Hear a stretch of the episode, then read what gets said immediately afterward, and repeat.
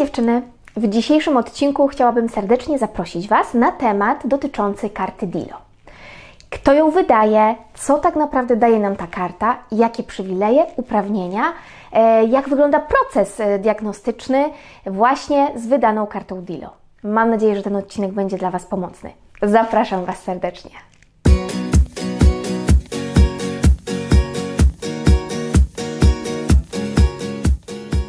Co to jest karta DILO? To karta diagnostyki i leczenia onkologicznego, która w Polsce została wprowadzona w 2015 roku razem z pakietem onkologicznym.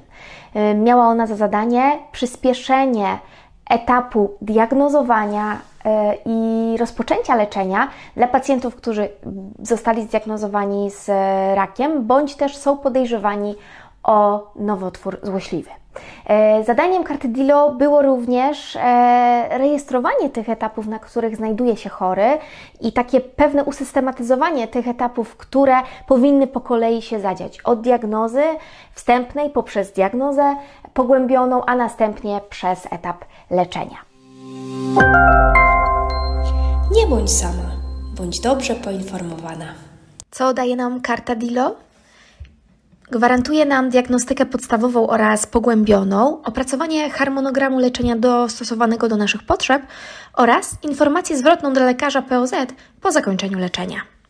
E, na początku wprowadzenia pakietu onkologicznego karty DILO, które przyjęło się, że nazywane są zielonymi kartami, tak naprawdę miały postać białej, e, białego wydruku dokumentu e, z, unikatowym numerem, który był przypisany każdemu pacjentowi.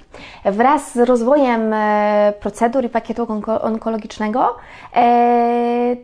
pacjent w obecnym czasie dostaje numer, który w dalszym ciągu jest tym unikatowym numerem e, karty DILO, natomiast już e, nie dostaje fizycznie e, żadnej karty, którą dostawałby bezpośrednio do ręki od lekarza. Wprowadzenie pakietu onkologicznego wraz z towarzyszącą mu kartą DILO miało też na celu usystematyzowanie i w konsekwencji zwiększenie roli lekarza POZ w procesie diagnostyki i leczenia nowotworów, E, którego rolą jest stwierdzenie podejrzenia nowotworu i wszczęcie właściwej procedury szybkiej ścieżki leczenia, w tym właśnie wydania karty DILO. Onkowitka, litka. I teraz kilka ważnych uwag, o których warto pamiętać w momencie, kiedy e, jesteśmy na początku naszej drogi onkologicznej. E, w ramach karty DILO i tego pakietu e, badań diagnostycznych nie ma tak naprawdę jasno opisanych badań, które powinno się, powinno się wykonywać w sytuacji każdej jednostki i osoby, która przychodzi z podejrzeniem raka, bądź też już została zdiagnozowana z tym rakiem. Dlatego też lekarze w ramach tego pakietu onkologicznego kierują się własnymi niezależnymi decyzjami, natomiast te decyzje w większości opierają się na zaleceniach e, różnych towarzystw e, medycznych, chociażby w naszej sytuacji na przykład Polskiego Towarzystwa Onkologii Klinicznej czy Polskiego Towarzystwa Chirurgii Onkologicznej. E, lekarz POZ, oczywiście, tak jak już to wspominałam wcześniej, może wystawić kartę DILO i zawsze taka karta DILO będzie wystawiona na podstawie badań diagnostycznych, które zostały wykonane wcześniej. I tutaj uwaga, warto pamiętać, że lekarz NFZ-owski, który ma prawo do wystawienia karty DILO, może taką kartę wystawić na podstawie badań diagnostycznych, które zostały na przykład wykonane w trybie komercyjnym. E, kolejna ważna uwaga to taka, że e, lekarz, który przyjmuje w gabinecie prywatnym i nie ma podpisanej umowy z e, Narodowym Funduszem Zdrowia, nie będzie w stanie wystawić nam karty DILO, pomimo iż na przykład jego specjalizacja to będzie specjalizacja internistyczna. E, tutaj bardzo ważne, według tych e, formalnych przepisów, które istnieją w ustawie dotyczącej pakietu onkologicznego, mówi się, jest, jest e, zapisane, że karta DILO jest własnością pacjenta. Natomiast dokumentacja medyczna, która stanowi załącznik do karty DILO, jest tą dokumentacją, która zostaje w, w miejscu, w placówce, w której leczy się dany pacjent i również na wniosek pacjenta może ona być e, nieodpłatnie przekazana w ręce pacjenta. I teraz jeszcze jedna uwaga w sytuacji, kiedy na przykład leczymy się w jednej placówce i mamy przypisany konkretny unikatowy numer DILO, jeżeli zmienimy tę placówkę, to yy, często ta procedura, która się pojawia, jest taka, że nasz poprzedni numer karty DILO zostaje zamknięty i w nowej placówce e, taka karta DILO zostaje nam założona od początku z nowym numerem. E, I tutaj kolejna ważna uwaga, co dzieje się z kartą DILO w momencie, kiedy nasze leczenie zostaje zakończone.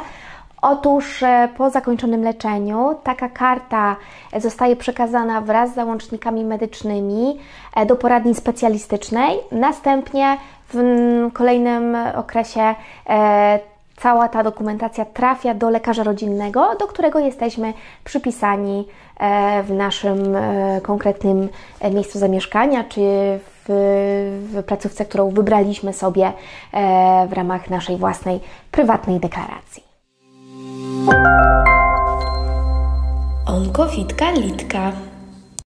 A teraz chwila prawdy, jeżeli chodzi o e, skuteczność pakietu onkologicznego. Jeżeli popatrzymy sobie na statystyki, chociażby te, które widnieją na stronie e, Ministerstwa Zdrowia czy Narodowego Funduszu Zdrowia, to widzimy, że mm, na przykład na bazie roku 2018 średnio ten czas oczekiwania od momentu postawienia diagnozy do momentu rozpoczęcia leczenia skraca się średnio statystycznie o dwa tygodnie e, w porównaniu do pacjentów, którzy na przykład nie korzystali z karty DILO.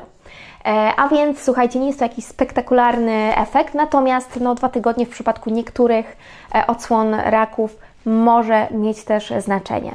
Jeżeli mówimy o już konkretnie o tym czasie, średnim czasie e, diagnozowania i rozpoczęcia leczenia, no to możemy powiedzieć, że tak jak zakłada to pakiet onkologiczny, te 7 tygodni, że cały ten, ten etap diagnozowania, czyli diagnozowania, diagnoza wstępna plus diagnoza pogłębiona, a następnie rozpoczęcie leczenia.